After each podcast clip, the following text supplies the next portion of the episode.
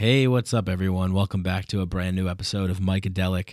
I'm your host, Mike Brancatelli. Hello and welcome. Hope you're all doing well out there. And uh, you know, I realize I, I do I say that in the beginning of every show. I say the name of the show and myself, but you guys already know that, right? You're not tuning in. Like if I didn't say that, you wouldn't be like, "What the hell is going on here? Who is this person? I don't know what life is anymore. Uh, what is real? Everything's fake." Um, well, I guess that's for the new listeners. So, hello, new listeners, and welcome. See, I'm a professional. I introduced myself. I introduced the show. Um, got a lot of great episodes uh, out there. So, if you want to go into the back catalog and listen to some stuff, this podcast has many different kinds of episodes. Some are storytelling, some are just kind of me ranting, some are with guests that are more interview style, some are more kind of conversational. And then there's the uh, collaboration episodes that I do with Ed Liu of Psychedelic Milk, where it's a, a three way conversation me, Ed, and a guest, and we try and release one of those each month. This month we have James W. Jesso, Canadian author, speaker, podcaster, writer, all around awesome psychedelic communicator, uh, and good guy. And you can learn more about James and, and his work and, and all that in the show notes. I put links to everything his books, his website, his Patreon, his um, uh, podcast. Uh, so, all the links that you'll need to find James are out there. Um, yeah, so I, I, I bought this, um, what is it called? A pop filter that I put in front of the microphone. Uh, it's supposed to uh, make I get it's supposed to take out like the sounds that you hear sometimes on podcasts, but I realized that I don't I don't really do that. I kind of have more of a kind of kind of thing going on there. I don't know. Correct me if I'm wrong, but I think it sounds pretty good. I haven't really gotten too many complaints except for one person who thought the intro music was too loud, which I fixed. I lowered the intro music, so you're welcome. I listen, see? Uh but anyway, yeah, let me know what you think of the sound and everything because I want to make sure that it is top notch. That's one of the most important things about podcasting. I am in your ear holes, and you want to make sure that what's coming through is sounding nice and smooth and silky and informational, fatty and nutrient and what whatnot. Uh, yeah, but I noticed that there was s- s- kind of like that you know so uh, it might have something to do with the fact that I wear invisible braces, and sometimes it gives me a little. Sometimes it gives me like a little lift, like a that kind of thing. Um, but I'm getting them off soon. Actually, it was a great deal. If anybody's looking to straighten their teeth out there, this is not a sponsor or anything, but it's a Smile Direct Club. I think I, I, I found them on Instagram, and I had this, you know, cr- these little crooked teeth on the bottom and one on the top I wanted to get fixed. I think it was like twelve hundred dollars for the whole thing, uh, which is significantly cheaper than Invisalign. So if you're looking to do something like that, check out Smile Direct Club. And if Smile Direct Club people are listening, hey, I'm giving you guys free promotion here. So let's talk. Um, anyway, this is a great episode, and uh, we'll get into it. And I'm not going to take up too much time with with the intro. I know sometimes I I go way longer than I planned. Like I never every time I set out to do a podcast, I always say, "All right, I'm going to do an intro and I'm going to talk about this, this and that and then we're going to get into the podcast." And I'm like, "Okay, yeah, probably 10 minutes or so." And then I look at the, the time and it's 17 minutes have gone past and I'm like, "Jesus Christ, you verbose motherfucker." Can't you just shut up for for 1 minute?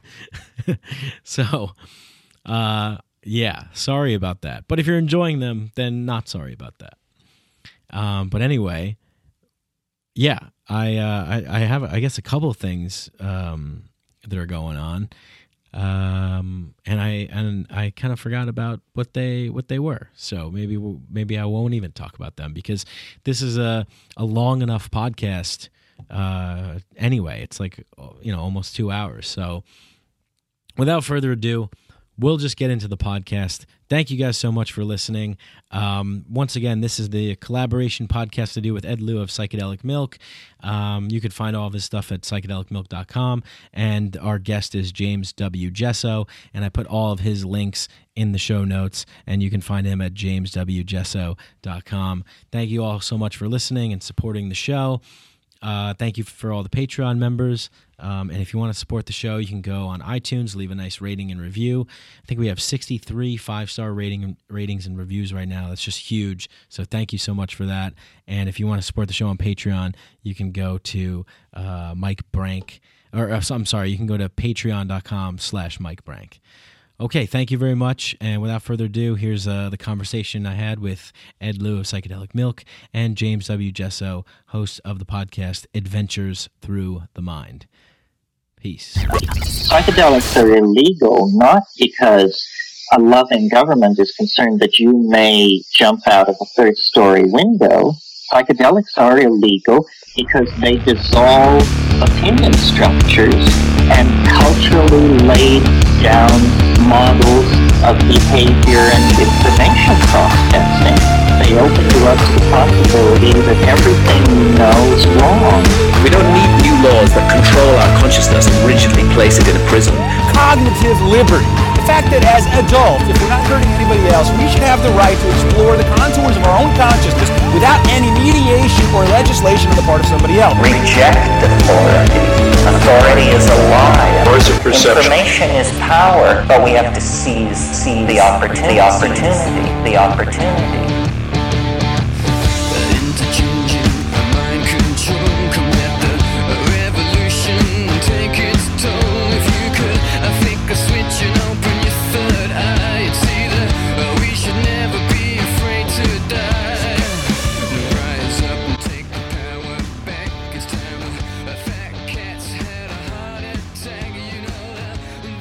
Have James W. Jesso, and um, you know he hosts a podcast called Adventures Through the Mind.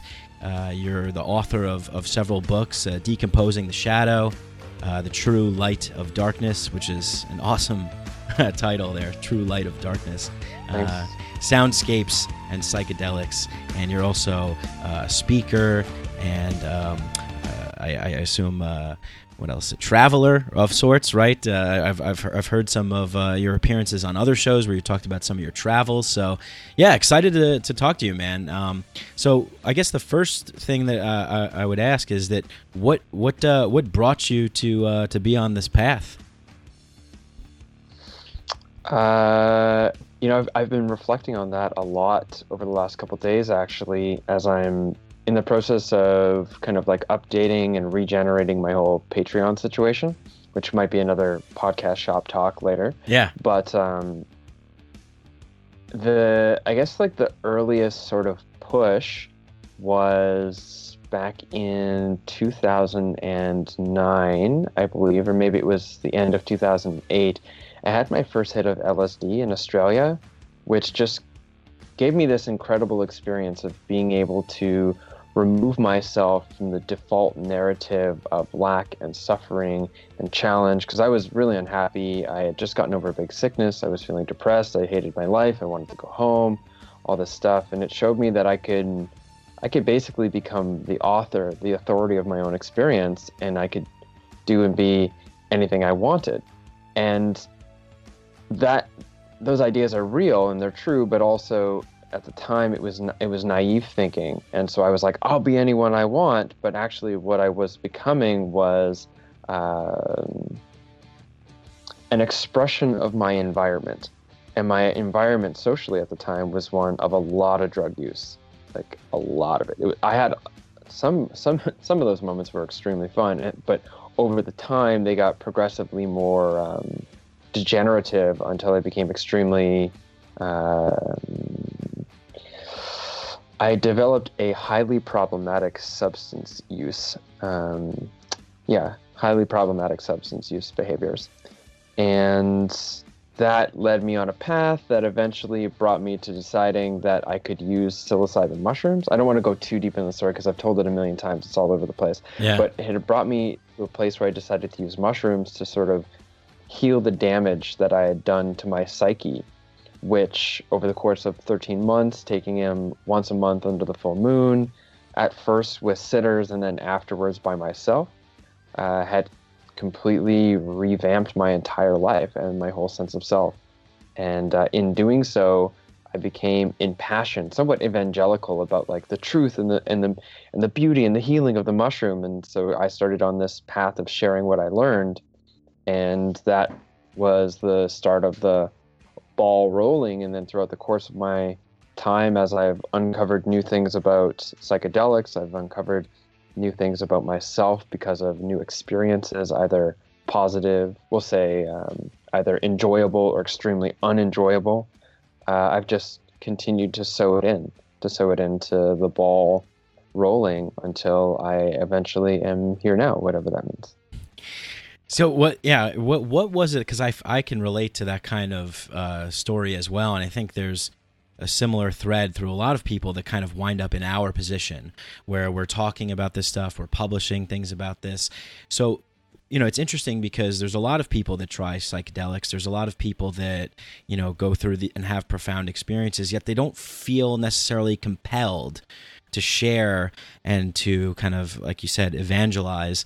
Um, what was it that kind of made you take that step to say like you know what this needs to be who i am i need to share my experience um, did it come from a kind of a, a sense of well you know, I've healed myself. Now I want to share that with others because of the kind of empathy and compassion for the world, or, or you know, kind of walk me through what, what that was like. That decision to kind of, you know, go for it. Well, part of what I had been learning in my mushroom experiences was this ability to set my own path in the world rather than what I, I don't I don't know about Ed in, in Hong Kong, but uh, here in Canada, and I imagine very similar in the United States, where where you are, is um, there's this perception, this story that's put into a child's mind that's like uh, the life that you need to live is according to these particular structures on these paths. You know, like after high school, you go to college or university so you can get into a job.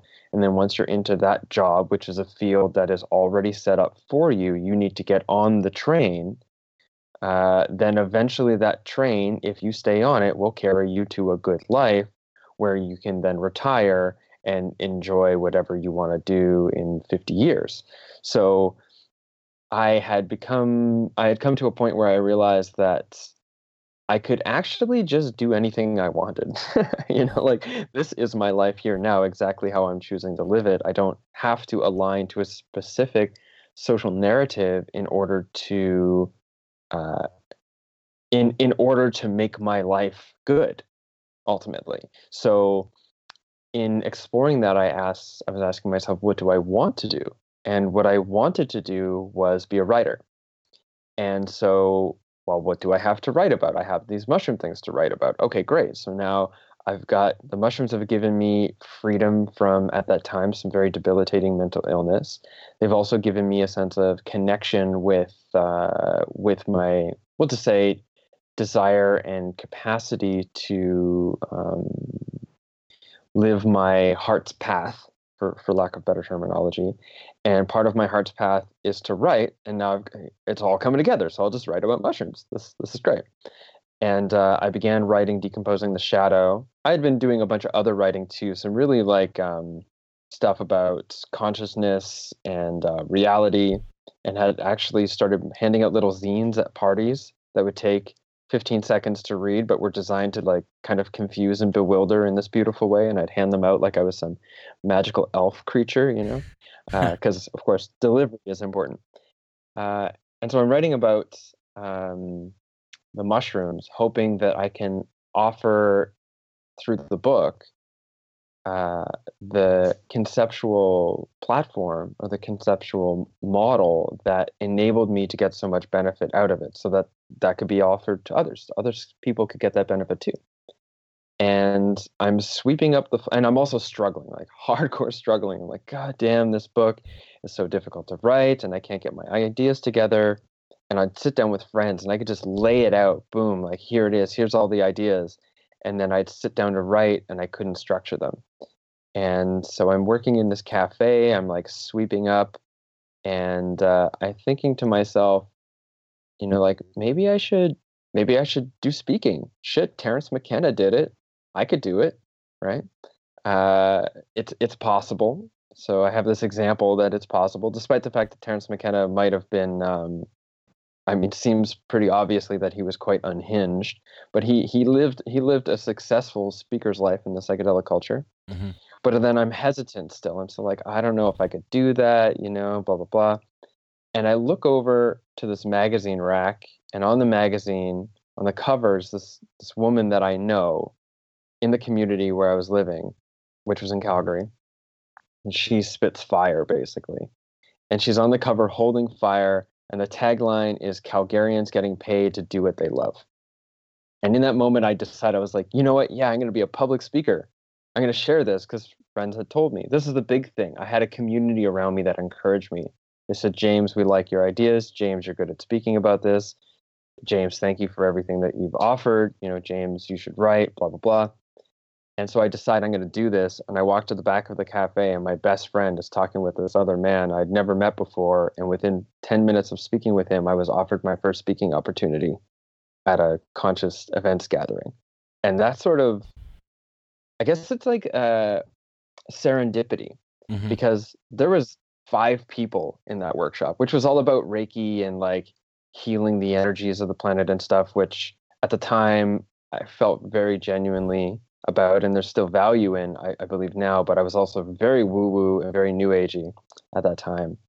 There's five people in this workshop. Two of them happen to be these guys who are running this new community in the city.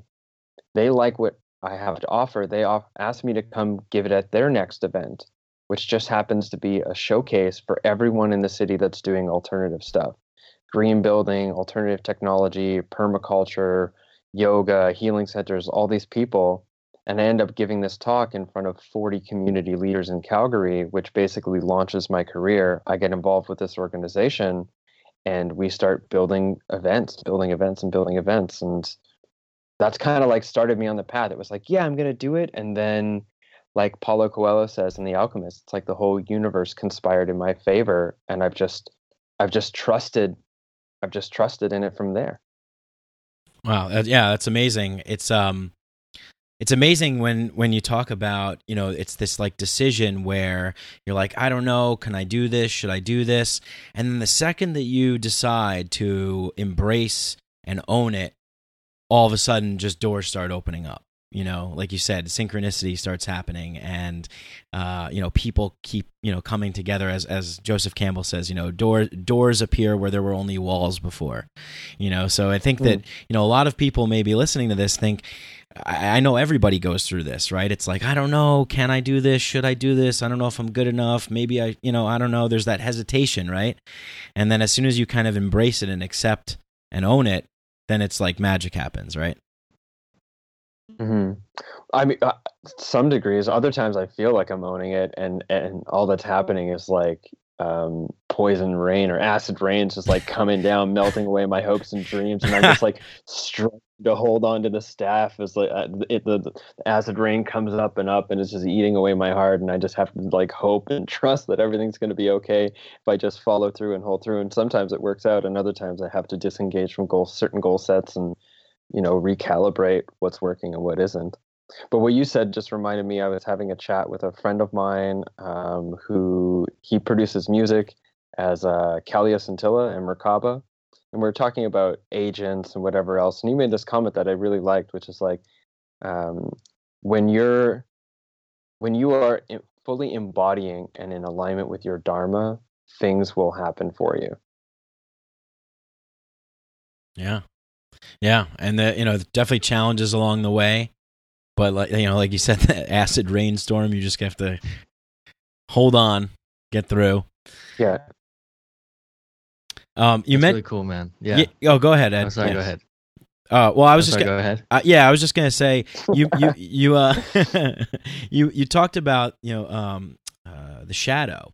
Now that's a very uh, Jungian kind of uh, you know concept. The the, the shadow. Um, was that something that you were aware of before you had the experiences with mushrooms, or was or like were you interested in learning about that kind of stuff and writing, reading, and writing at, uh, at a younger age, or is that something that you just kind of d- discovered around that time?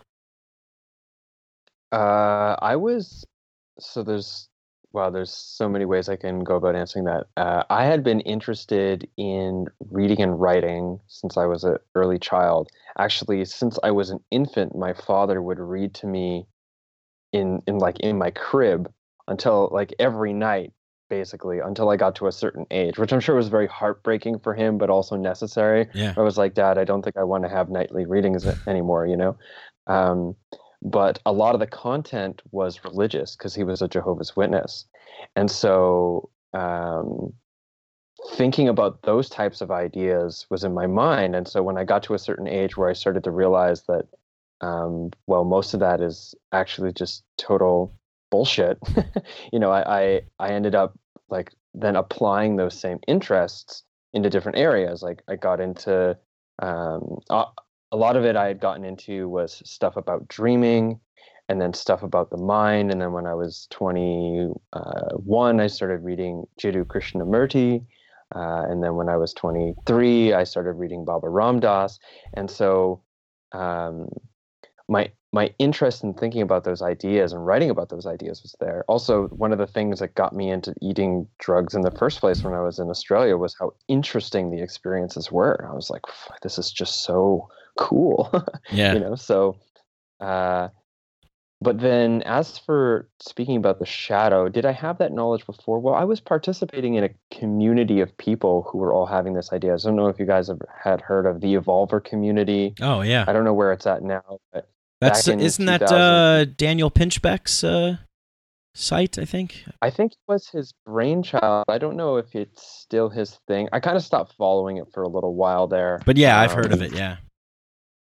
Yeah, and in and in 2011, 2012, the whole Evolver thing was huge. You know, with the whole like Mhm. 2012 grand shift and stuff coming up. So I was in communication with uh, a lot of people who were exploring these ideas, and so when I was writing Decomposing the Shadow, I was not only talking about my own ideas, but in order for me to communicate these, um, I'd say, transrational experiences that are very emotionally driven, I have to find some sort of language. And so I was very um, precocious. I just consumed so much different material, trying to figure out like what was going on, what was how what was happening, and what it will help me to better understand it in a way that'll enable it to be more effective the next time. And in that, I discovered lots of ideas. And archetypal psychology was one of those things. Stan Grof was a big contributor to um, how I felt about my work. And the idea of the shadow was already there for me. And then I then I started learning about the original concept of it, and I was like, boom, this is it. Like there it is. Somebody's already written all about it. I just have to like talk about where it fits in my ideas and then i utilize that that premise but i also made it very clear in the book that i wasn't speaking about the jungian shadow necessarily or or those types of archetypes necessarily but utilizing that concept as a as a as like familiar um, familiar terminology to express a different type of heuristic that's extremely similar but different Nice. Yeah, I love that. I just want to say one thing and then Ed, I'll let you jump in. Yeah, I, I just I, I really love that because I think that, you know, for for us, one of the things that I try and do a lot is kind of put put a lot of this higher level stuff into my own language. Uh, so you know, for people who are, you know, are around our age, younger, can kind of it's it's uh, palatable for them and they can understand it. And and I like I like that you kind of, you know, use that language and use those concepts to build your own own thing. So that's cool. thanks Yeah, it's funny that you talk about your journey towards what you're doing now and it everything seemed like it clicked for you and all the signs were pointing at the right direction for you to kind of go this way rather than keep working at that cafe or whatever. So it kind of makes me wonder sometimes if there is actually free will or if there is a determined path that we're supposed to go on because I was being interviewed by this other podcast the other day and they asked me a question which made me wonder this exact question and i told them i don't even know what i ate for breakfast two weeks ago or what i did two weeks ago or what i did on you know may 3rd it seems like everything was kind of automatic in my day-to-day life and it still is you know like tomorrow i'm going to wake up and probably do the same thing over again like groundhog day and then work towards some sort of ultimate goal. But along the way that those processes is is not conscious in a way. It's kind of like automatic. It's kind of like i'm just going with the flow and not thinking everything all the way through i mean when you go to the supermarket or when you take LSD or whatever you do, how hard do you really think about it? You know what I mean? And even when you're thinking about it, are you being influenced by your culture or your parents or society or you know what your friends told you? So I want to get, you know, kind of you guys take on whether or not there is like a thing as free will or is it determined? A lot of people like to say that oh, it's both, you know, it's like a sexy, politically correct answer. Oh, it's both, you know, because we're swimming in a river and we have so much control in a canoe on the raft. But ultimately, that river flows to the same ocean. But let's say there's a guy with a gun pointing at your head, wanting you to answer either or. Of course, there's not going to be a right answer. So you're not going to be shot for this. But what do you guys think, man? Like, if there's a gun to your head, a binary answer, free will or a determined path. What do you guys have to say? I guess um, Mike can go first. Can I can I defer to James first? Actually, that's ahead. a big question, man. Ed, that's you're throwing out the big guns early. Jeez. Okay. Of course, man. Let's get deep. You you you you know you've asked me this before, and uh, anyway, but yeah, we'll let uh, James uh, take a stab at it. Um, yeah, I, I wonder about this actually, and uh, okay, wow, okay. Uh, I've been thinking about this quote recently, and what I'm about to repeat isn't the quote because I keep forgetting how it's actually said, so it's more like a paraphrase.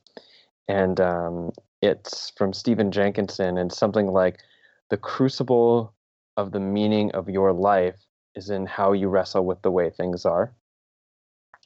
And I personally believe that meaningfulness is something that we that we build that we create that it's not something inherent although there's an inherent quality to things in the universe that perceived through the human um, perceptual system uh, is received as meaning. So that it's both in- inherent to the universe but also fully invented as meaning within the human being. So uh, in thinking about this, I believe that to some degree there's free will, which is to say, to some degree, we have the autonomous um, capacity or the capacity for an autonomous decision towards how we wrestle with the way things are. But then that decision is only is only the extent to which we can make that decision is is determined by the contextual resources which is the environment that we are in, the people that we're around. We'll say just our diet and habitat, where we are, what's in that environment, and then who's in that environment, and then what we eat, as literally as I mean that, what we eat, what we put into our body, what's in the food shed, what's in the watershed, both nutritionally and anti nutritionally and toxically, but also information wise, like what are we looking at on the internet? What is the Google algorithms, you know, directing us to go deeper into on YouTube and what are the people around us talking about? How do they respond emotionally to things? What is the implied or, or unspoken, unrevealed, unseen, subconscious tendencies of perception within the people around us that influence us? What is in their body language? What is in the quality of touch we receive? All of those things is going to influence what um, influence the resources we have towards making that free will choice.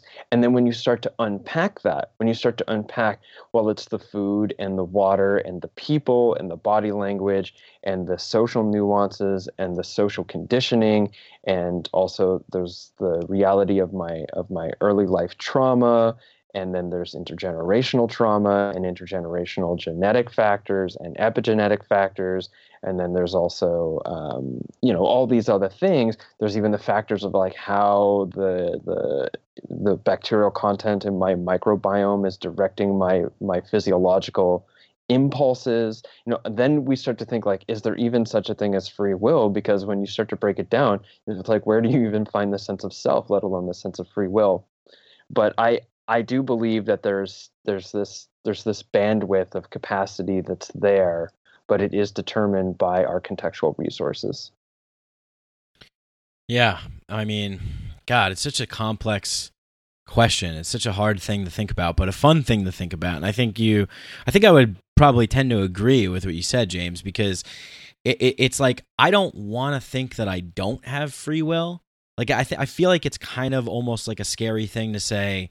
There's no free will. Like I'm, I'm. There's just this path, and I'm. When we're all just destined to live these um, you know these predetermined codes that have been written for us or programmed for us you know before our birth and you know i, I don't i don't know you know I, th- I but i do think like what you said and i'll just kind of add on to this is that i think that there's for whatever reason there's certain people who awaken awaken to the the the notion that they're, they they do have a choice, like you stated in the beginning of the show, like that. Oh, we, we can kind of author our own reality here, you know. And and however Mhm. you, however that happens to you, or whoever that happens to you, like why does that happen to you or me or or Ed or you know other people?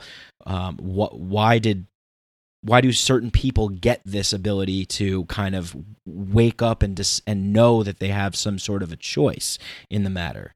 So i think that i think that that is definitely um i think that's a that's an important part of having an awareness that awareness that we have this ability to choose. Now i don't necessarily know if that's free will or not because i think that from an individual level i would say that it sounds like free will it looks like free will and I think that if we go about our days and we live our lives where we're always making uh, the choices that help benefit us and then um, you know help benefit the the you know the the greater society that we live in, you know I think that's a good thing. But I think that if we look at it from like a larger perspective, like um, you know, you you you you mentioned the microbiome. It's like, do the cells in our body, like there's so many of them, do they have free will or are they just kind of you know i don't Mm. i don't know i mean i think they're kind of they're all kind of working to accomplish certain kinds of goals. I mean there's there's different parts of the body. They're all sectioned off but you know they're part of this larger organism that is the body but then they all have their independent roles to play. And i think if you look at like humanity if you look at life from you know a, a step back you know you see you know the plant world the animal world the human world we're all kind of moving in this general direction and it and from from that scope it seems like well it doesn't necessarily seem like anybody's really making independent choices. However if you zoom in obviously we kind of are. So i don't think i'm able to actually answer this question. I'm not really capable of of I don't have like the the intellectual ability to really fully grasp this this concept. But that's what it seems like to me. I mean, it seems like to me, and, and I know Ed, you said that it's politically correct or whatever to say both, but it seems like to me that it really is both. Like from a macro level, there's no free will, but from a micro level, there there is. I mean, I think that That's that's got shot, man. This got shot. I'm sorry, dude. well, but I, I I I really like the idea of two uh two th- disparate things to you know I like I really like the idea of two things existing at, at the same time. I like the idea of darkness and light coexisting. I like the idea of yes and no coexisting and I think that's just a hard concept for any of us to understand, but I think it's totally it could potentially be true. I don't know. That's that's my guess. so basically, what you're saying is your answer to the question is the Tao. I think so. I mean, yeah, I, I would, I would, I would have to. Uh, uh, maybe you can elaborate a little bit more on the on the Tao, but I think that uh, I think that that would be it. Yeah. hmm Well, the Tao is just like the um, the force of um, harmonious paradox and the way things are, I guess. Yeah. Yes. But I'm not a Taoist, so I couldn't say 100%. That's just my interpretation in this moment. Yeah. so that's very interesting that you say that, Mike, because you being a anarchist that you are, Like you don't want any government, you don't want military. Correct me if I'm wrong here, right? You don't want any of those things influencing our lives. But yet there's this human condition of wanting this law and order, wanting chaos and order. We're always trying to achieve this balance between the state of state of complete chaos and a state of complete order. If it's complete chaos, it can't be like that because there's just too much freedom. There's too much chaotic energy. It's just haywire. If there's too much order, you get Adolf Hitler, Nazi Germany, or Karl Marx, or Kim Jong Un, and things like that. Now, with an anarchist system, wouldn't that kind of go towards the chaotic side and kind of be away from the Tao? You know what I'm trying to say? Yeah, I mean, it's there's it's not, you know, there there wouldn't necessarily be like a system, um, mm-hmm. but yeah, I mean, I'm you know, I just I I am very much a big believer in that we we all own ourselves and that we should be free to make our own decisions. So, you know, um, yeah, I, I, I don't really know. I, I don't know. I, I, I think that, you know, it's, a, it's, a, I think this is a, one of the biggest questions of all time. You know, I think this is something right. that, that people try and figure out. I mean, I, I think that there's a lot, like, I, I definitely can look at the world and say, wow there there's a lot of dumb people out there. And i you know i you know look look at like our culture you know look at like pop culture and, and the main what's popular in the mainstream. And it, it's a little disheartening sometimes to see that kind of stuff because you're you know we're all out here trying to put out uh, kind of thought provoking material, kind of a little bit of a deeper um, material, trying to you know connect with each other's on on a, on a more intellectual level, and um, I think that sometimes it's it's you know you see these people and you say, well, you know, this is humanity. This is what it is. So maybe maybe the masses of humanity want this to be this way in some in some way. Like what would happen if all of a sudden tomorrow all governments on earth disappeared? All corporations disappeared. All religions disappeared. Like I don't know. Like I, that's kind of a weird question because we all started this stuff anyway, you know. Right. So will, will you just finding more ways to to start more governments and corporations? I, I think so. Or we would just find some other social structures to bring together that would then become our cultural narratives. I think that um, I think that boundaries set us free, and if we were all in anarchy all of a sudden, where we wouldn't be free to make our own choices. We would only be able to make choices relative to our contextual resources.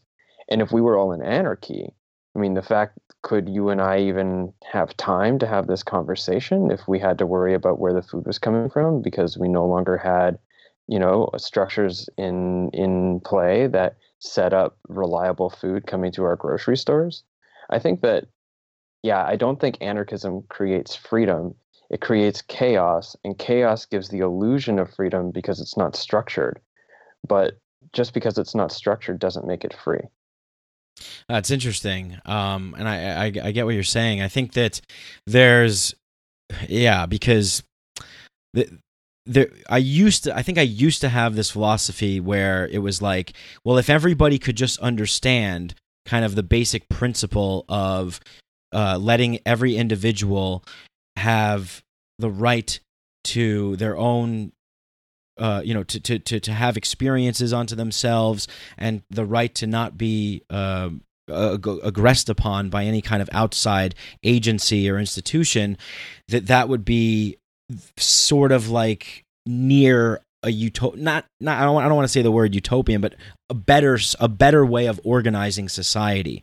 But that's very interesting what you said because it's like you have you have these boundaries then that are set up.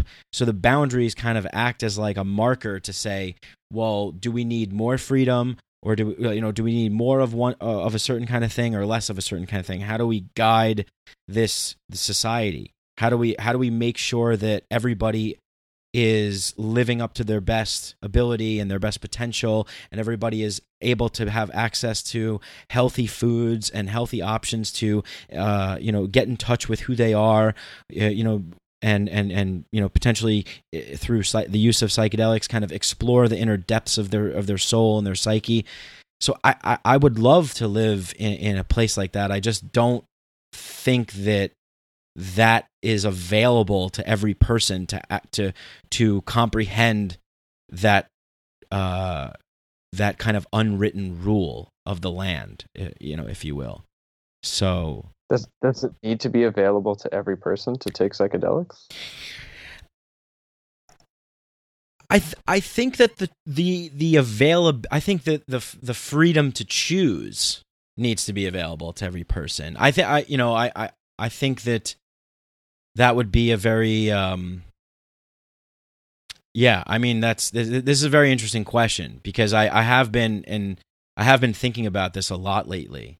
You know, I don't necessarily know if um you know, if if if everybody is is ready to handle the that amount of freedom, which is kind of a sad thing for me to say, but there definitely needs to be leaders and, and people that guide people and, and, and kind of show the way. I just don't think that the systems that we have right now currently set up are are that way. But having said that, I think that we're at a good transitionary period of time right now. You know, where there is the we're able to get on podcasts like this. We're able to talk about these things. You know, we're seeing the rise of cryptocurrencies and there's a decentralization of information and it's being spread at, at a rapid rate where there's exponential change and innovation happening but there's also this like dystopian threat you know, where it's like, whoa, shit could really go the other way. So this is a very interesting time right now, and it's definitely made me think a lot about this um, kind of uh, anarchist utopian vision of my youth. Hmm. So, what do you think about that? Because you raised the question of should everybody take psychedelics or should everybody have access to them? And those are two separate questions. What do you think about that issue? Because there's a lot of people out there, psychedelic advocates, that want to drop them out of airplanes and things like that. And, you know, that's a whole separate issue than just legalization and having the option to choose. What do you think about that? Are you asking me? Yes. Um, I think the idea of I think the idea of dosing people without their permission is no better than rape, first and foremost uh, without their permission or their consent. I think the idea that the world will be fixed if everyone just takes psychedelics is foolish and backwards. And I think some people should not touch psychedelics at all, ever, because they can't handle it and it will only confuse and disrupt them. The very sense of who we are and how well we operate in the world is established on a balance between order and chaos and the order is our identity, the way we structure the world around us. It's the autonomic perceptions of our reality, the stories that tell us who we are and where we've come from and what we're here to do. And the chaos is everything else that exists inside of our mind. And the sense of self, who I am, is the is the boundaries between my ordered mind and my chaotic mind. And for some people, they can they can let the walls down and let the chaos reign, restructure walls later, and become a more complex yet more coherent sense of self. Other people won't be able to get those walls back up again. And they won't be able to handle what's shown to them in a way that positively influences them, their lives. It could cause trauma or it can cause confusion. There's a lot of people out there in the psychedelic community that I believe are all like I'm not going to determine which one is or isn't, but I believe they live a very delusional perception of what's going on and, and what they're doing in their world. Like about think about the kind of people who walk around pretending to be shamans when in reality they're just charlatans that are taking money and confusing people and manipulating other people with these wide-eyed ideas that maybe they got from too many ketamine experiences but actually believe that they're like healing the planet by bringing all these people on board and you know it's i just think it's unreasonable to think that everyone should take psychedelics however i do believe that everyone should have the right to choose and to choose to use them however they choose to if they choose to um, but again going back to that free will choice why you would choose what you would choose, how you would choose to, and to what degree, and to, to what point is all influenced by how we're educated about them and the cultural environment, the atmosphere of our cultural environment. So, I mean, the reality is like any every single one of us in North America has the choice to take psychedelics if we want to. Right? It's not like North Korea where it's actually extremely difficult to make that choice. It's fairly easy to make the choice to take illicit drugs in North America. Right? But some of us don't choose to because of the cultural atmosphere, the fact that it's illegal or or what have you. I do believe that the positive benefits that psychedelics can offer people if more widely offered through some sort of social institution that enables people to do so without stigma could have positive impact on our society as a whole. Um, but not necessarily do i believe that everyone should take psychedelics and i'm long over the idea that psychedelics are going to save the world um, because psychedelics are not inherently benevolent uh, just like any molecule is not inher- inherently benevolent, benevolent or malevolent. It's just they just simply are, and it's our relationships to it that determine whether or not they're good and bad, as Dennis McKenna says. So, I don't know if that fully answers your question or addresses it. I mean, I'm satisfied. Mike, what do you yeah. have to say about that? I, I am satisfied. I, I I fully agree. I mean, yeah, it's like you know, you're playing in the big leagues with this with this stuff. It's not it's not um you know, I've I've had my experiences of kind of fooling around and you know, I, I remember particularly one that really changed my my perception of what what this whole psychedelic business was all about. I had this mushroom experience where I just did way too much, and it was in the wrong set and setting, and it was just, you know, the this message that came through was, you know, I had this this kind of vision of of these little kind of like elfish Irish uh, what leprechaun type guys, and they were all like, you know, making fun of me, and they're like, oh, because I was, I was, I was like really like, um, I was like, man, I really want to have a profound mushroom experience, and and they like. Tur- it like turned on me and they were like making fun of me like oh i want to have a profound experience oh like i think i'm so spiritual ha ha ha and then like i'm like oh man like okay i the lesson from this is don't this is don't fool with this stuff. Like don't don't take seven grams mm-hmm. of mushrooms in your room and you know don't have like the the the, the wrong music playing and just all the all the wrong intention is really what it was you know it's this i think uh, Chogyam Trungpa you know really explains it well with spiritual materialism this grasping for this knowledge or this thing to kind of you know to possess it and to to have it like oh like I I've achieved something here that I really really wanted. But the idea of wanting that thing is incorrect. You know it, it's kind of a the, the relationship like what you just said James it's more of a balanced kind of relationship and it's not it's not for everybody. And but I I do I like um I'm a big fan of Game of Thrones, and I, I really like uh, the Mother of Dragons, Daenerys Targaryen, when she says she says, "I don't want to just stop the wheel; I want to break the wheel." And I really kind of like that because it's like you know, I, when I look at like our our human species, our civilization, it's like we we are currently in this point where there's just this wheel kind of spinning, and you know, the you know kids go to school they get picked up on these buses and they get shoved into these little brightly lit classrooms and they get told this is the way things are and there's this whole like you you said in the beginning of the show like there's this whole plan that's like laid out. It's like well we could we could potentially change that plan you know with with the kind of uh with more of a consciously infused attitude with more connection to our community and to each other to something that's a little bit more true, something that's a little bit more healthy, and, and something that's a little bit more connected to the mystery and the wonder of life and, and the planet and the cosmos and those sorts of things. And I think that if we were able to kind of make that happen at a young and, and develop these kinds of institutions and these kinds of groups that can help guide people to to these settings from an early age that we would definitely live in a more peaceful world in a in a in a in a better world. I mean, that's I would like to think that, but uh, but yeah, I think Which, it's it's all it's all about that choice. Government structure. What's that? Yeah.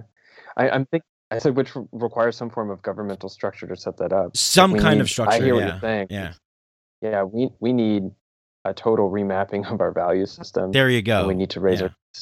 our uh, raise our kids better, more well developed, uh, more well developed adults with better priorities or better uh, putting putting higher value on different things, like a higher value on uh, community integrity and honesty and um, and ecological uh, integrity rather than money and materialism, for example, or winning at all costs. Winning. Yeah. Winning. We win. That's what But we do. We can you- win. But can you- can you- can you guys still do that now that i mean technically you can move to idaho next month and start your own village and raise some cows hunt some deers and basically live like native americans did back in the 1800s or 1700s with little contact with the outside world if you own your own land and things like that i mean land is relatively cheap there so can't you do that in this lifetime if you wanted to. I mean, if, if you really wanted to go go out of your way and raise your kids correctly and have your own value system and morality and educational system, you could totally hippie out and move to the forest and just build your own civilization from there, right? I mean, you can technically do that, right? But would you want to? Is the question. I think. Do you mind if I jump in on this? Sure, yeah. Uh, I think we can, and definitely different communities do. I mean, if you Mhm. go to a place like uh, Nelson, BC, it's an entirely different world than Toronto. The values are totally different. The people are different. The culture is different. What they're achieving as a as a municipality is different. Um, Nelson is on the west side of Canada, nestled in the Rocky Mountains. Toronto is really close to New York, for example, just southern southwestern Ontario, very industrial, very metropolitan. Um, but I also think that this is something else I'm I'm really trying to think about from the same guy I quoted earlier, Stephen Jenkinson, that it's really narcissistic to think that this life that I have been um, this life that I have been offered the opportunity to tend to for a time is all about me. And it's all about my spiritual journey and my spiritual enlightenment and my freedom and this and that. That actually i feel like we're have been born into some sort of each generation has its own like a cultural spiritual project collective spiritual project that we're on. And this goes back to one of the first questions about why why we do what we do. I guess to some degree i mean maybe you guys would agree with me that there's this sense that there's some sort of maybe you wouldn't put it this way but some sort of larger spiritual project that we're being called to participate in uh, or some larger project that our generation is being called to participate in at this time that is significant to the journey of all of mankind because right now we're such a globally interconnected community whatever we do whatever gets movement on the internet is going to have an impact on the culture eventually. Like, for example, some of the TV commercials that are coming out right now and the advertisements that I'm seeing, some of them are getting super psychedelic. Why are they getting all psychedelic? Because that aesthetic is interesting to people because psychedelics are interesting, right? And if we were to go, like a group of us would go move off into the woods, completely dissociate and disconnect, we might create a really beautiful culture in one or two generations if we can get over all the bullshit that we've been conditioned with that'll cause us to become very difficult to live with and to live together. Yeah, we could create something really beautiful and it would be self contained and it would be constantly under threat from the encroachment of everything else that we've left that we no longer contribute to the healing of. So I think that it is possible, and to some degree we have to. I mean, like, I need to take care of me and I need to know that I am in alignment with what I believe and that I am inspired to do what I do. And at the same time, I have to keep in mind that if it's not, if that isn't in alignment with the truth of our unity and the truth that this is about more than just my stuff, what I want, then uh, I'm doing a disservice to everyone who comes after me. Yeah. Mike. Ed. Um, yeah, yeah. No, I, I, I like that, and um, I'm a big I'm a big fan of of you know just decentralization and kind of like getting like-minded groups of people together to collaborate on building new things you know and i think that that's definitely one thing that the internet has allowed people to do is connect and collaborate and build wildly new and radical things that we could have never conceived of you know years ago. So it's it's i see so much potential in the world and potential in people. And i think that um a large part of i guess why i do what i do is because i feel like i've experienced suffering at the hands of a society that i was born into in where i feel as if the leaders of the society did not do their responsibility to usher in the next generation of human beings into the truth of existence. Okay, hey, welcome children. This is the world. This is what we're capable of. This is what we do. Instead, it's it's a it's a it's not a give mentality, it's a take mentality.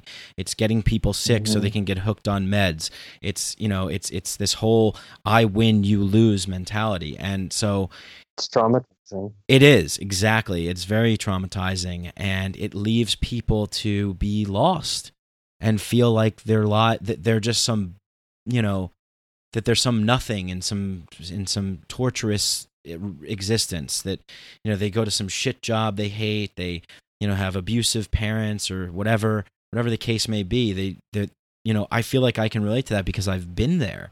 So if i if i have learned anything you know that that has helped me i feel like it's part of my duty to share that with people to um you know i really like what jordan peterson says about this where he says that it's like you want to live a life where you at the end of your life when you die you can say that something was better because you were alive. You know that you were mm-hmm. able to that that i'm whatever for whatever reason i have certain kinds of faculties abilities skills. I don't know why but i am who i am. So it's it's almost kind of my duty to live up to those things in order to help people who maybe are in a similar position that I used to be in or can't help themselves or are suffering to some in some way. And and and it makes me feel really good when I when I can do that as well. Um so yeah I think that uh maybe I should throw another Game of Game of Thrones reference in there because the the the why not right? There there was this the, the, the second to last episode they go beyond the wall and and the guy says to Jon Snow you know the the the enemy is death uh, the, the enemy always wins, but we still have to fight it because it's like it's just like this is what we have to do. You know, we have these temporary lives. We're here for a short period of time. We don't know why. Maybe we could figure out why along the way, and we can help other people who can't, you know, help themselves, and we can cause less suffering in the world than there was before because we were here. So that's mm. you know, that's something. I like I like that. Can I can I can I touch on one thing that you said at the end, which is uh, ideas I've been playing with. I, I, mentioned him multiple times. Stephen Jenkinson. I'm mentioning him a lot because I'm so deep in this book right I, now. I love how like you're you're quoting author Stephen Jenkinson. I'm quoting Game of Thrones. um, he uh, he makes okay. So a lot of his work is about death and dying, and he basically makes the case that death is a active psychological choice or of dying is an act of psychological choice. Uh, and at the time that we cross the threshold of death, we could theoretically not die. We could fight death. We could fight it and fight it and fight it, constantly trying to stay alive, stay alive, stay alive, instead of actively engaging the dying process until we are murdered by our disease. We are murdered by whatever it came in. And so we didn't die in the sense that we didn't go through the process of dying and come to all the things that will come to each of us in the dying process until death. We actually fight and fight and fight to stay alive until we're murdered by disease. And so dying is an active psychological choice. Now, the reason I brought this up is you said the enemy is death and we must fight it. you quoted this guy. I think, and I love what the way Jenkinson puts this, is that I think this is this is a poor way of framing it because if we choose to fight death, as soon as we choose to fight death, guess what? We lose. Eventually, we lose. By choosing to fight death, we are choosing to become losers and the completion of our lives to be a battle lost. Now, this is the reframe that, that I liked. And it goes back to that quote I mentioned earlier about meaning, which is that if instead of choosing to fight death or to fight what's happening, we choose to wrestle with it, which isn't to say we're not submissive, right? But we're not trying to defeat it in the sense that it's like there's a winner and there's a loser, and the winner stays alive and the loser dies. That we're trying to wrestle with it, which is more like a dance in a way. And even at the end of a wrestling match, if I was pinned, I could still win for style. Right? And so it's like I think about again the meaning, the crucible of the meaning of your life is and how you wrestle with the way things are. If we're wrestling with what's up, then eventually, you know, we might get taken down by whatever's going on. But that doesn't necessarily mean that we've lost. And so we might live our entire lives wrestling with the way things are and ultimately die because we couldn't make the we couldn't make government align their priorities in a way that did something about climate change before hurricanes and droughts and blizzards destroyed us all. Um, but that doesn't necessarily mean that we lost, because at least we we went down with style. If that makes if that makes sense.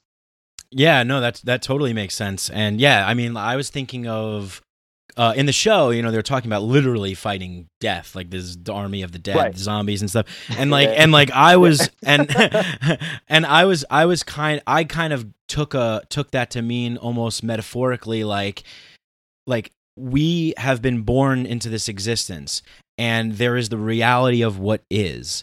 Now we need to fight, or you know, like I'm air quoting, like you know, accept the challenges that are presented to us and continue on the journey. Um, and like you said, I guess I like the word wrestle better, you know, and wrestle with that, um, because that's the thing to do, because that's what there is to do. That's the only fight there is. That's the only the, the only game in town that's I guess worthy of uh, of of a noble existence or something like that. Um, which which r- raises an interesting question that I've been thinking about a lot, and you know, I'll get I'll see what you guys have to say about this. Uh, Ed, you can go first, and then James. But I, I want to I want I'm wondering about this this kind of um, how do I want to phrase this? I I, I guess almost sort of uh, maybe Buddhist mentality of sort of acceptance um you know it, and i'm and i'm thinking about this in a way of like there is there is there you would have you would be insane if you were to not accept necessarily not accept the way things are and just constantly live in almost like a denial. But then again things are kind of fucked up right now.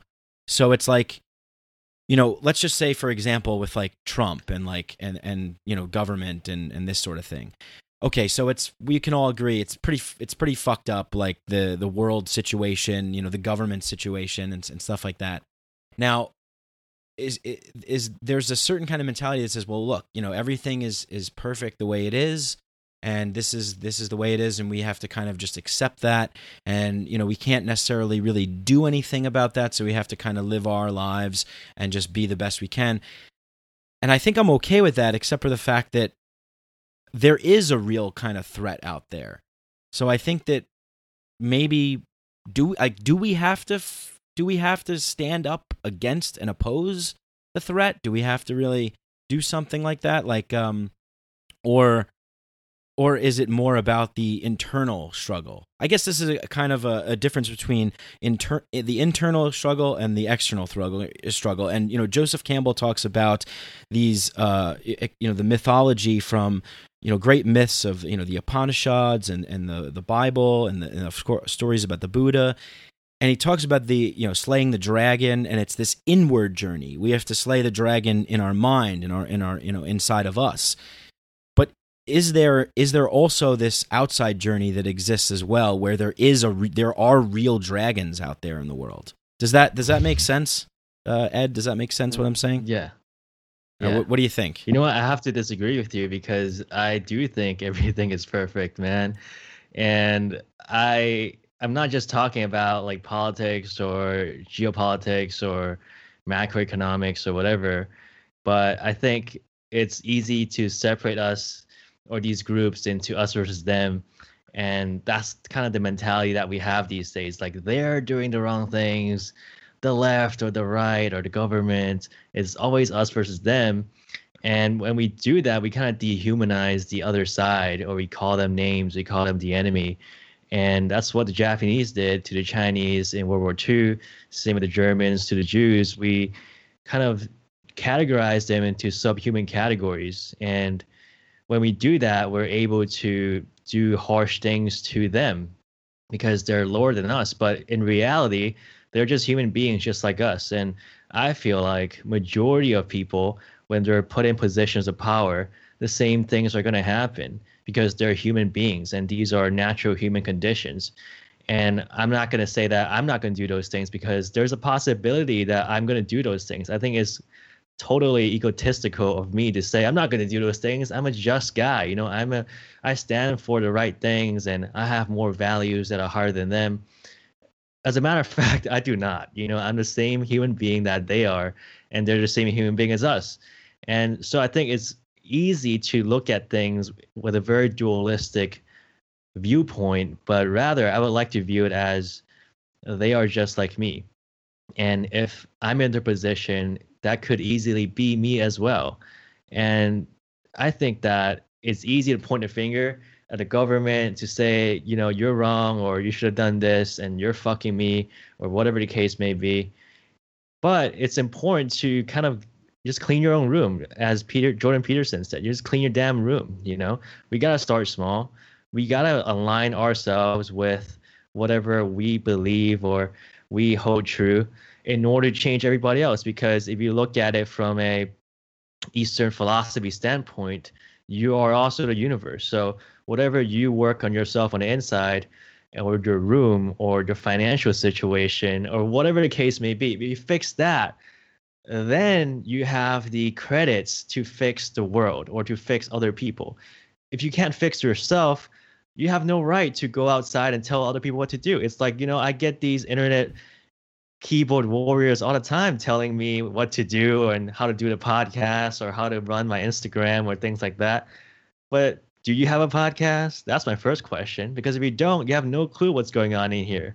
So I'm not going to go out there and tell other people what to do. Of course, there are obvious things that you should say when evil has been done or whatever the case may be. But a lot of people aren't working on themselves. And if you start working on yourself, start working on the internal or just your room and work from there, if everybody does that, then we don't you wouldn't have to fix other people because everybody would be fixing themselves. You know what I mean?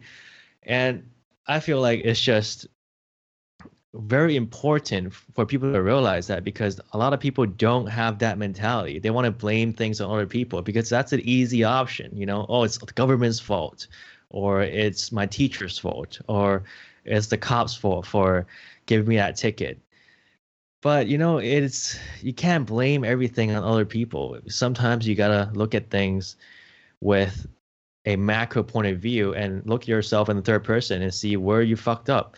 And I do feel like the world is perfect and to a certain extent because, as I said earlier, we're always trying to balance the chaos and order, um, kind of this balance. I, don't know what you call it, just I guess this table or whatever. you know, like we're always trying to do that. And as long as we're trying to do that, if there is a struggle towards order or struggle towards chaos, then I feel like that is perfect because there is no utopia. It's a struggle towards the utopia that is the perfection. And a lot of people don't realize that because they think that there could actually be utopia done. They, think that if they're the ones that are in power, eh, they could fix the world because they don't have the values of Hitler, or if they're in power, they would be the just one, not just with Karl Marx or you know all these leaders that try to to have this utopian view like Mao, but they don't realize that if they're put in that same position, they could just be like just be like them. You know, they could murder a bunch of people for their values to justify what they believe in. And I feel like if we're all if we're in the struggle towards utopia, that is already utopia. Like the real utopia is is not utopia because once you get into utopia, there's always somebody that's going to fuck it up or wanting to fuck it up or wanting to create chaos because that's just not the human condition. I feel like people that don't understand that really don't understand how we behave as human beings because at the end of the day, we're human beings with a set of values, a set of conditions that we are limited and bounded to. And if you think outside of those bounds, really, really bad things happen. So that's what I think, man. I think everything is already perfect. It's just you got to know where to look, man. You know, if you look in the media, turn on CNN, Fox News, whatever. Of course, your world is gonna be bad, dude. I mean, that's not a not a hard thing to, to tell anybody, you know. But if you actually look at your life or the relationships that you have or the good knowledge that's coming into your computer or your iPhone or whatever, and you cherish those things, you're gonna have a great life. You know, you're gonna live a happy day. So it's just your mentality that makes the whole total difference. I feel like at the end of the day. Um, so I, it's my turn. Is it my turn? yes. uh, I actually, and I agree with a lot of what you said there. I'm I'm at odds with a couple of it. Um, but in the second part, you kind of had two parts. There was like the acceptance and um, personal work, and then there was resistance and struggle. And the second part coming in, I was like, oh yeah, okay, so there we are. Uh, but there was like felt like a bit of a disconnect. And in me what i hear is like yeah everything is perfect. It's ex- everything is. Like what is that um i think it's it might be trungpa is saying that like everything is basically good because it is and so it has basic goodness. And i also believe that a lot of the issues that we're facing in this world we wouldn't be facing if people took more time to clean their rooms to heal and work with themselves. Uh, and I think that it's actually quite irresponsible. I like I'll, I'll, use another Jordan Peterson quote since you guys both brought him up. Uh, that you have a bunch of young, naive, and self-righteous ideologues pushing for a social agenda without having any actual self-knowledge of who they are and why they care about what they care about from like a deep place of um, from a deep place of like what traumas inform them and how much their trauma informs how they show up in the world. And so, yeah, I believe that there's a lot of good work that needs to be done on the inside. I also believe that there are different realms of the human psyche. I like to call them, I got this from uh, Robert Augustus Masters, and I like to call it the three arenas of the self or the three arenas of personal development. And one of them is this personal place of like taking care of oneself, keeping your room clean. And then the other one is the interpersonal, and that's how we show up to the people around us our relationship to each other to society to the community to our civilization as a whole. And then the last one is transpersonal which is like our relationship to say spirit or the divine or god or whatever. But all of these need to develop in order or not in order in um, in harmony with each other. And when one becomes overdeveloped the other one becomes underdeveloped and undercuts the development of the self. So if we have a lot of people that are like if everyone's just working on themselves, but nobody's engaging in the community in a way that addresses at struggles against the way things are. Because if we all start doing our personal work, that's great. It's not going to stop the systems that are currently in power that are just like a freight train headed towards a cliff, right? That's not going to stop that if we're all just working on ourselves. We need to take action towards um, towards what we want to see. And when just like I think about as well spiritual bypassing, and a lot of the times I think um, spiritual traditions that are that are and the philosophies that are established for for monasticism. They're established for people to go off and completely dissociate from society completely dissociate from everything and just be on their like independent spiritual dissociation path can be used to bypass from the responsibilities of being alive in a community and in a society. And so the idea of like surrender and acceptance to what is because it is and it's perfect, this only goes so far because at a certain point we have to resist. At a certain point we have to say, no, I don't want martial law. And if I can employ whatever powers I have to stop that, I'm going to. Maybe it's voting. We, I don't know. I don't know what the setup is in Hong Kong, but in Canada we have the illusion of a democracy. In the United States we have the illusion of democracy. You know, but it's it's it's something. It's something. I think it's kind of an opiate for the masses, but that's a different that's a different point. But at some point I need to resist. I could take the path where someone approaches me on the street and they want my wallet, they want to beat me up, you know, they want to whatever, they want to move beyond my consent, they want to assault me. And I could I could totally take the acceptance route and say like, sure, here's my wallet, here's this, here's that. And if someone tried to mug me or ask for my wallet, I'd give them my wallet, obviously. But if they wanted to beat me up, at some point I would resist. At some point I would say no. No, you're not. No, you can't. No, I won't. And I think that's important. And then these spiritual practices that are based in monasticism can be employed to evade the responsibility of taking action to resist. Now, I'm not I'm not for uh, I mean, let's make this clear to to to CSIS and the NSA, who are you know watching everything that we do, that I'm not advocating for like mass resistance or like violent arms or anything.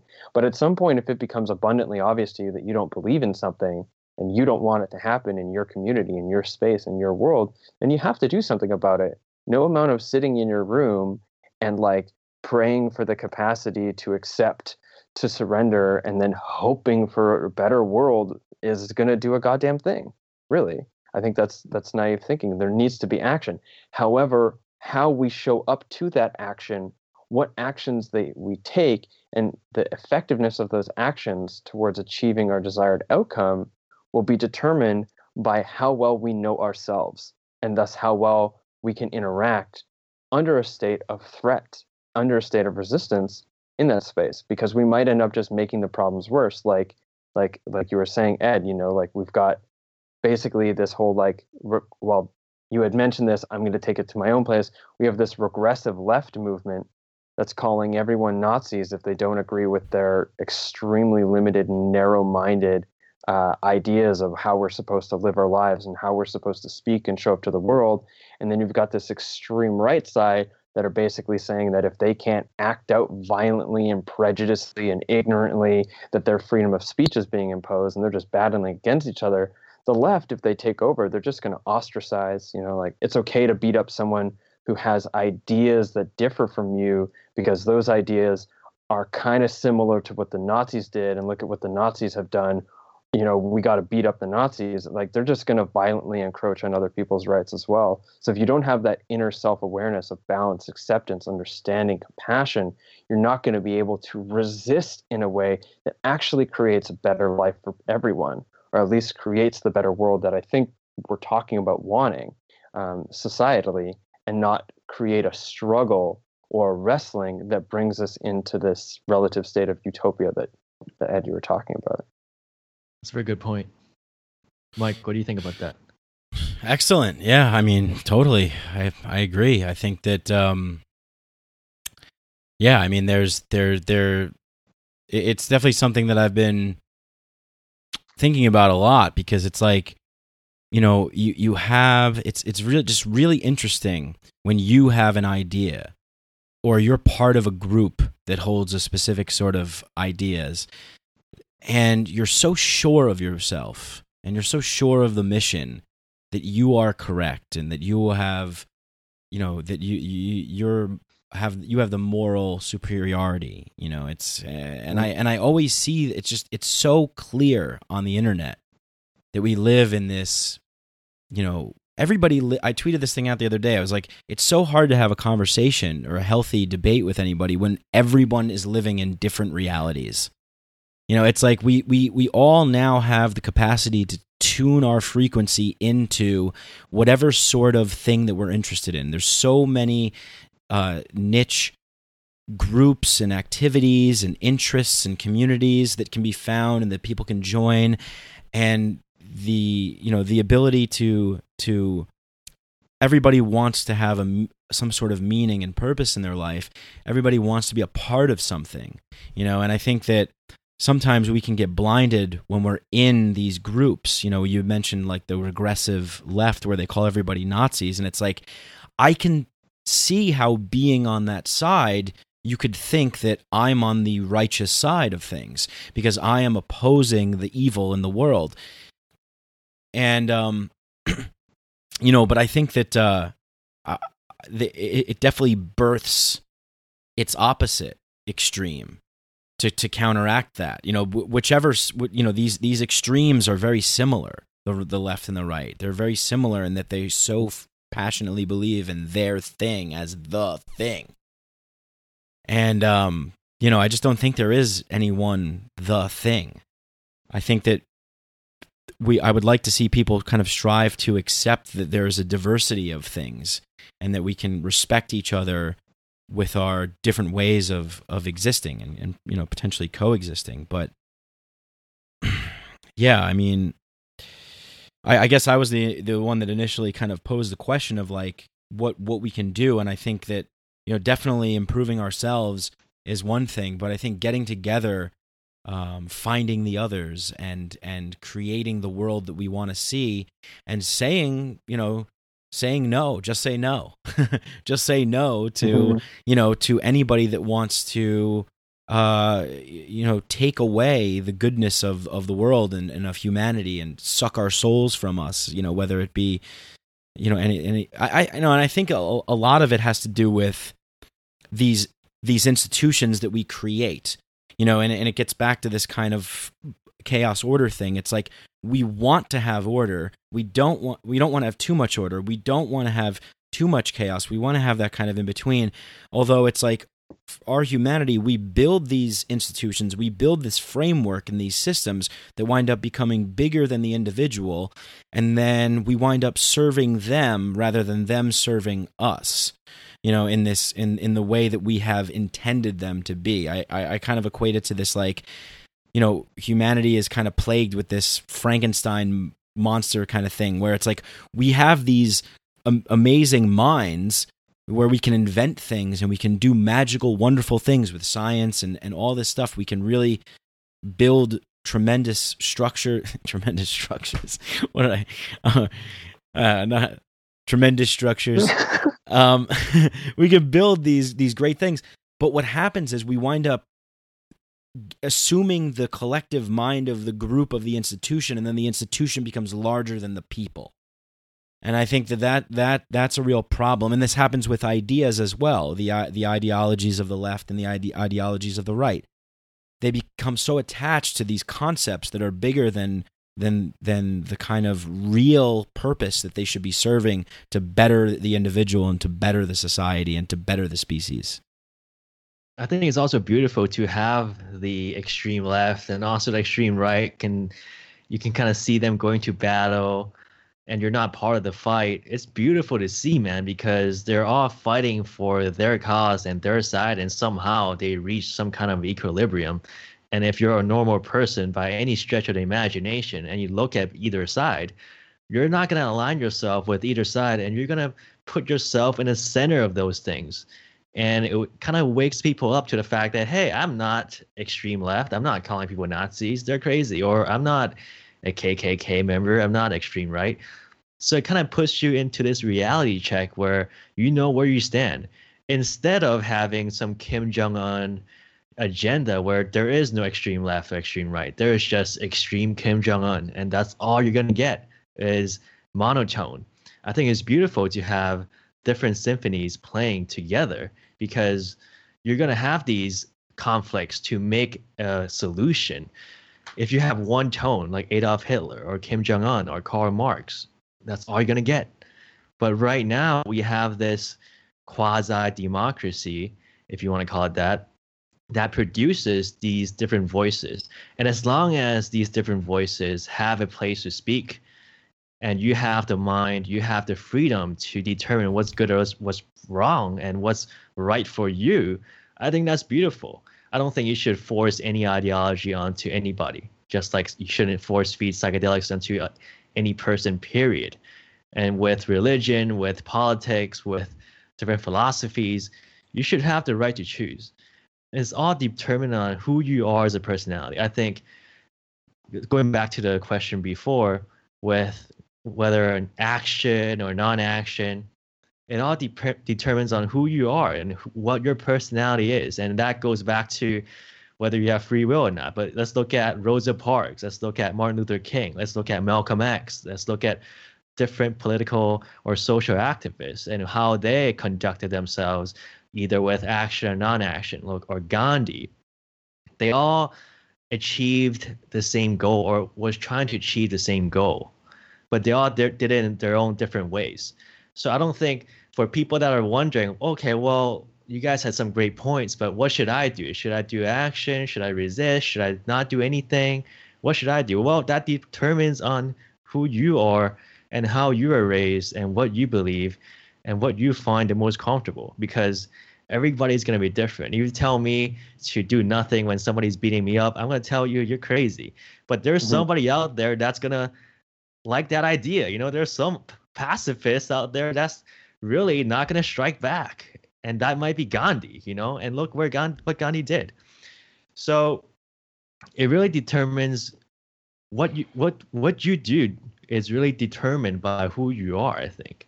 And also I feel like having these different ideologies to pick from within a certain country, it's a beautiful thing, man, because in other countries, you don't get that. In my country, you don't get that. So you guys might be think, thinking, oh, wow, like it's so corrupt, they're so crazy, it's so chaotic with the left, the right, the middle, libertarian, Democrat, Republican, the Green Party, and whatever they have in Canada. you know, there's, you know, there's too much like, things going like on. You know, it's like, what what should I do? Well, you know what, man? In China, there's only one, so you don't get that much options. You get one.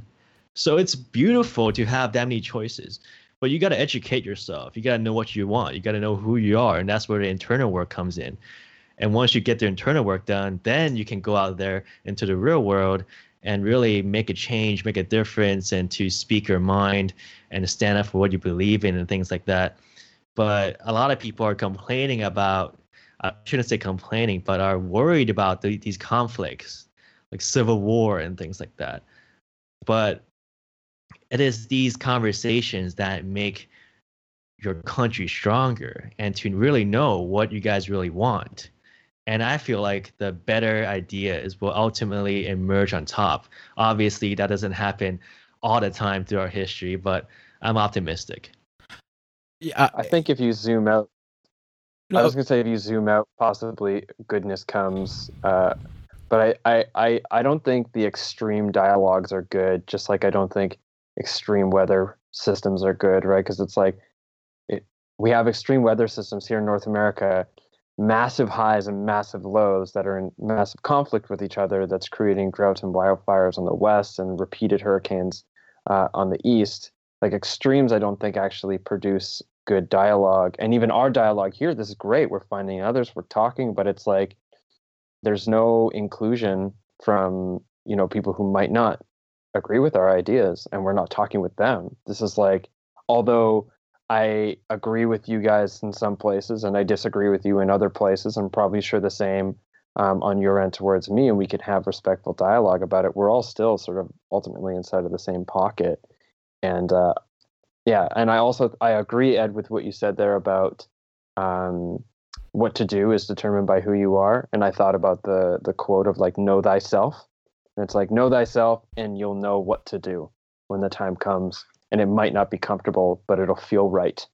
Um, and yeah, I think there is a time to resist because we need to. If we're not careful, the people who get the most traction, the people who the established systems of control determine will have the most social traction will be the ones that will influence the the legal and political infrastructure that will later continue to determine exactly what conversations we're having and how we're having them and how we get to live.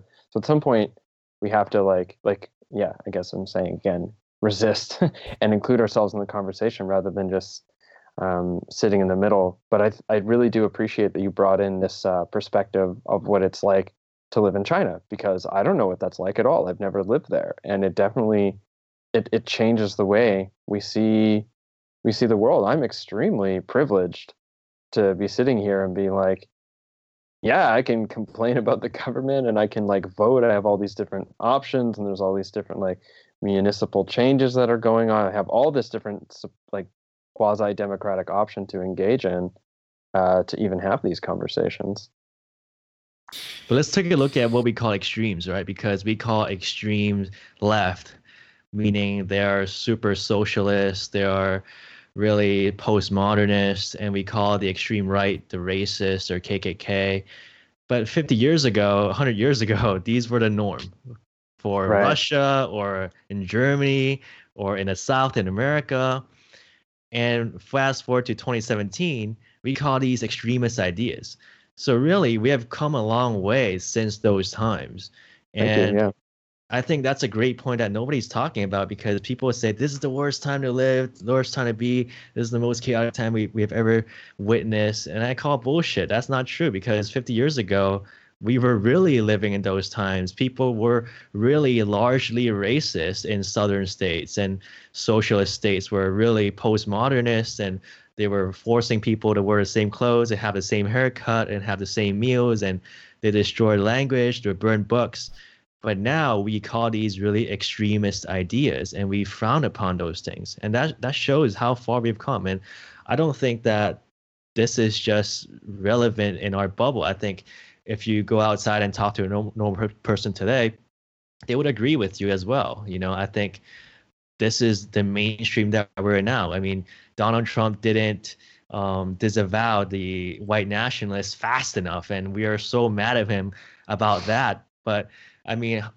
50 years ago, FDR was imprisoning Japanese people in imprisonment camps, you know? So we've really come a long way. And I think as a collective, we're slowly but surely moving more and more towards the, I guess, better side but we're so stuck within this microcosm that we're not able to see it and the news wants to focus on the charlottesville thing or they want to focus on antifa and that's what is kind of operating our psyche and dominating our whole thought process but if we really zoom out and look at it from a macro, macro perspective it's actually improving. It might not be improving at the rate that we want it to be, but it is making improvements, and you know I'm pretty optimistic about that. Mm-hmm. Was it like violent crime is at its all time low? Right. That's yeah, true. you're you're less likely to be murdered by another individual than any other time in history. So that we we are living in in good times and peaceful times. I think. Um, yeah, it's it's it's it's interesting because like we have as as we grow and you know experience what we we get to see windows into other people's lives like you, you know ed in in hong kong and like our kind of our consciousness our this collective consciousness is experiencing itself you know having these subjective experiences through us. And we are then knowing ourself so to speak through connecting with others and seeing what their lives are like and their culture is like and their language is like and and you know the way the the the norms and the rules and the traditions and all those sorts of things. And so there's this massive i think kind of you know awakening that's slowly happening because we are really knowing each other. We're knowing it. And along with that there's going to be fighting. There's going to be squabbling. The the old ways of doing things are, are shedding and it's uncomfortable. You know it's almost like a collective trip you know that we're having. And we're in a little bit of a challenging period where we're we're going through some rocky points here and there. But i think ultimately it's for the good. It's for the better. Um, and i think what you were talking about ed with these extremes you know I, I, I understand where you're coming from. And that's that's actually something it's called the the overton window where it's like you kind of need these extremes on both ends so so that you can have more people come towards the middle because they know where the extremes lie you know? And i like to I like to think of that in like comic book terms of like you know there's Batman and then there's like the Joker. You know, it's like you have you have some guy who just like dresses like a bat and goes out and fights crime at night, which is crazy. But then even crazier is this guy that wears you know makeup and murders people. It's like you have these extremes. It's like all right, well, it's this kind of extreme escalation, one side versus another, and and and and then what what comes of that is maybe something more bringing it towards the middle. So i understand that perspective. Um, and i think what's interesting about this conversation right now is that you know we're talking about kind of infusing our ideas into the public sphere more the our ideas gaining more acceptance and you know the the work that we all do here to try and make that happen. But i wonder is the, it, are we ready for someone from our world from our our psychedelic world or uh, from the world of mindfulness practice, spirituality, like to enter the political framework? You know, maybe is that something that we need to kind of communicate our message to a larger audience? You know, I, I look at, um, you know, kind of tribal uh, societies of the past where they they had sort of a a chief or a leader. And it wasn't really this kind of authoritarian political structure. It was more of kind of a someone who was a, a guider, someone that would be like a wise old elder, so to speak, something like that. And I see that there's this there's like a separation, right? It's like here's politics over here. This is, you know, we're talking and what is politics other than just how to organize society, how to take care of people, that sort of thing. So you have that. Well, I mean, it's, supposed to be that, but it's you know people getting ripped off, lining their pockets with you know big money, taking advantage of people, that sort of thing. So it's it's supposed to be this thing. So d- d- why why isn't there a merging of this kind of world that we inhabit in the the kind of the a conscious leader, a conscious politician, a conscious. It's the Pope, man. It's the Catholic Church. You described it perfectly. Mm, I don't think so. I but that's still, but see, that's another thing, right? It's like because you have there's this separation. It's like okay, well, you have your religion over there, and that's good, all good and well. You know, we'll we'll we'll give the Pope lip service, but we're not going to abide by the rules of Catholicism. The the government sure sure doesn't do that; just pays them lip service. Oh, the you know the the Dalai Lama, yeah, we'll we'll pay him lip service as well. So it's kind of like they there's these the they're pushed over. There's no integration, integration into the the larger mass. Because I mean, right now, I would say that like the the culture of fear and is being pushed out by the media and by the politicians, and I think that they're like really kind of grasping at straws because they're trying to do whatever they can to remain in power, to remain the the the authorities that people look to to have the answers. But they don't have them. They fail over and over again. The the the you know there's the, the pollution and all this kind of stuff that just everything is is wrong. And so it seems to me like maybe we need somebody to enter into the that arena to and I don't know if we're necessarily ready to handle that though. Could we handle a pol- a, pe- a person who is running for office up at a podium talking about kind of the things that we're talking about now? You know, having these kinds of discussions like or the James like the things that you write about. Uh, could you could you see that happening in our lifetime, do you think? It's difficult to say because sometimes I feel like getting into the systems of power as they are are almost um, counterintuitive to this type of conversation in a way. Because in order to affect any real change you need to have a greater understanding of societal infrastructure as it is but it's such a massive subject that in order to learn enough about it to become an effective leader at that level of power and control, you have to overinvest in understanding of the system and underinvest in the type of understanding that we believe would be important to crafting good counsel as a leader.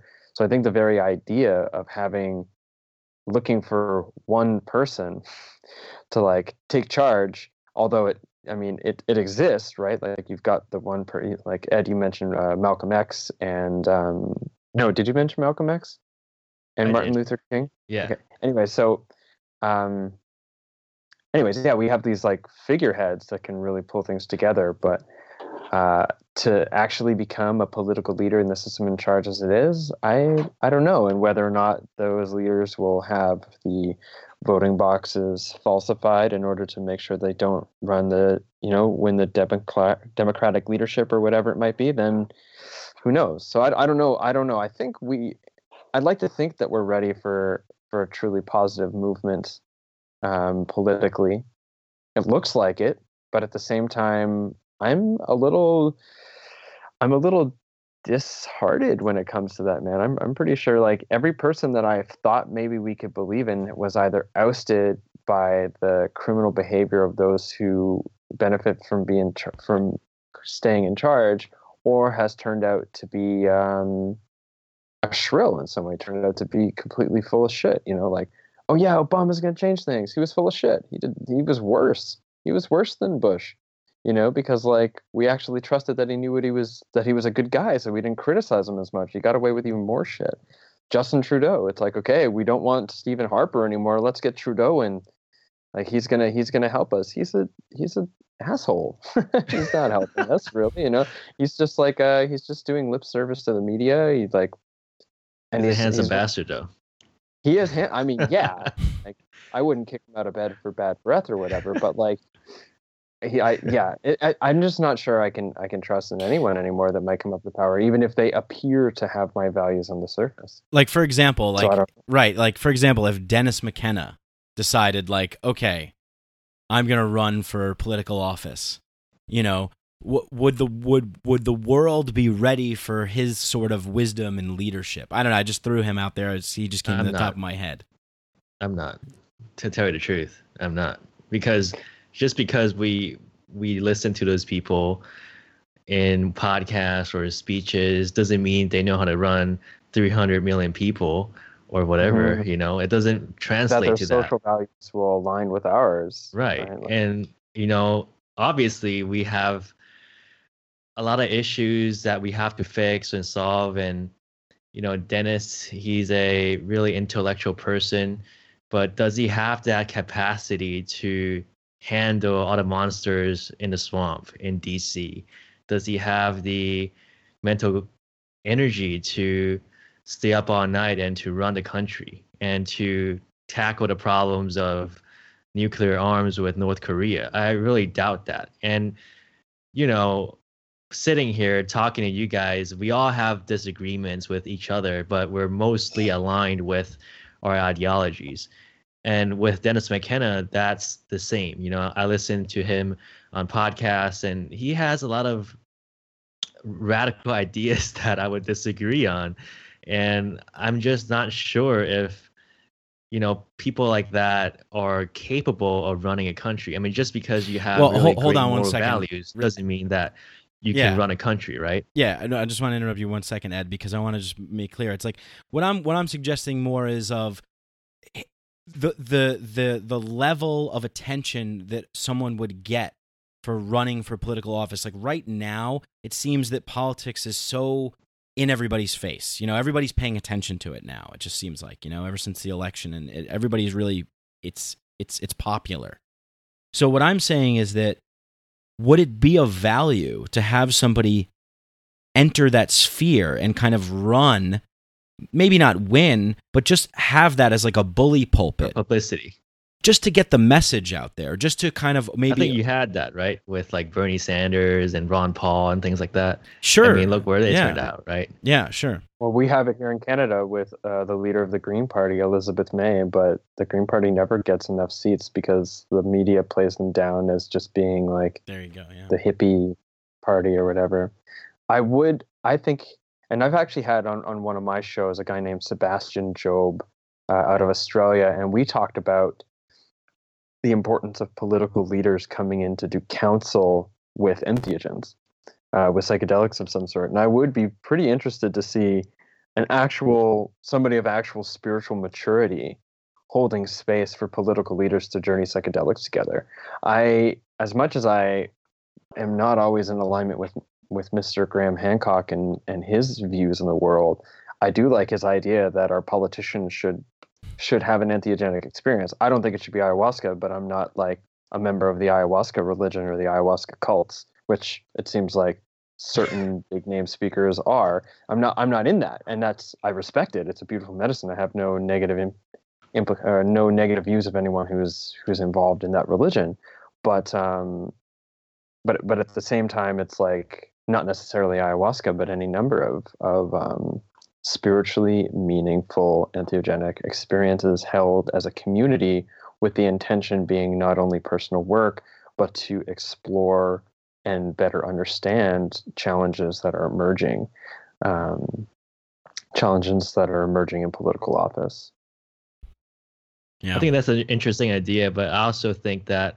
there's a lot of people that are psychonauts, but are just kind of all over their place. You know what I mean? Like they're the last Oh, yeah. people that you want to be running for office. So i'm talking I think- political people like Right. very established very educated like I think that- career yeah. politicians also being holding having space held for them by someone who's an experienced guide or for lack of better terminology shaman Yeah, that, that would be cool. Like, uh, interesting like, though. hey, we have But- this option available for you. You know, it's got maybe a rite of initiation into public office. Like you, you know, you can't really lead unless you kind of go on a journey of self discovery or something like that. And you know, hold, we'll hold a space for some kind of ceremony or psychedelic use or breath work or whatever it is. But some co- some sort of something like that to happen. Yeah, for sure. I I I, I, Right, I like definitely like that. Justin Trudeau.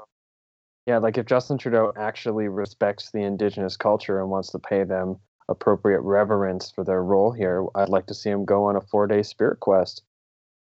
let's let's yeah, I'd love to see you go without food or water for four days, yeah. and then I'd love to see you in a sweat lodge. If if you respect it, why don't you have the elders invite you into a sweat lodge? Earn your place in that community and let it influence you. You know. I love it. Yeah. Also, guys, uh, getting a little tight on time here for me. I don't know if you have any way that you'd like to wrap up. Or Yeah, any last things that you want to put. in I was right. I was just about to say uh, we're heading on almost two hours, which is is is very long, and I appreciate the time that you you spent with us, James. I think it's been a pretty fascinating conversation. Um, yeah, I, let's just let's just wrap up by just talking a little bit about what you have going on. I mean, uh, you know, you're doing the podcast, you have these books out, you know, you're speaking. Uh, have anything coming up? Anything you like to plug, or just kind of talk about some things that you're getting into now? For sure. Uh, I just want to quick point out that I feel very aware that Ed, you were about to say something at the end there. I'm sorry Oh, that no. your final thoughts on that no, were it's, fine. cut off. Uh, yeah. So right now, I uh, I am running the. I have three primary things that I'm working with online. I've got writing. I've got videos, YouTube videos, and podcasts, uh, which are also on YouTube. And uh, I want to continue to do that. Basically, um, sorry, that's just it's such a huge shift of gears right now. I'm like, whoa, how do I go into like slow brain all of a sudden from this like deep political philosophical discussion?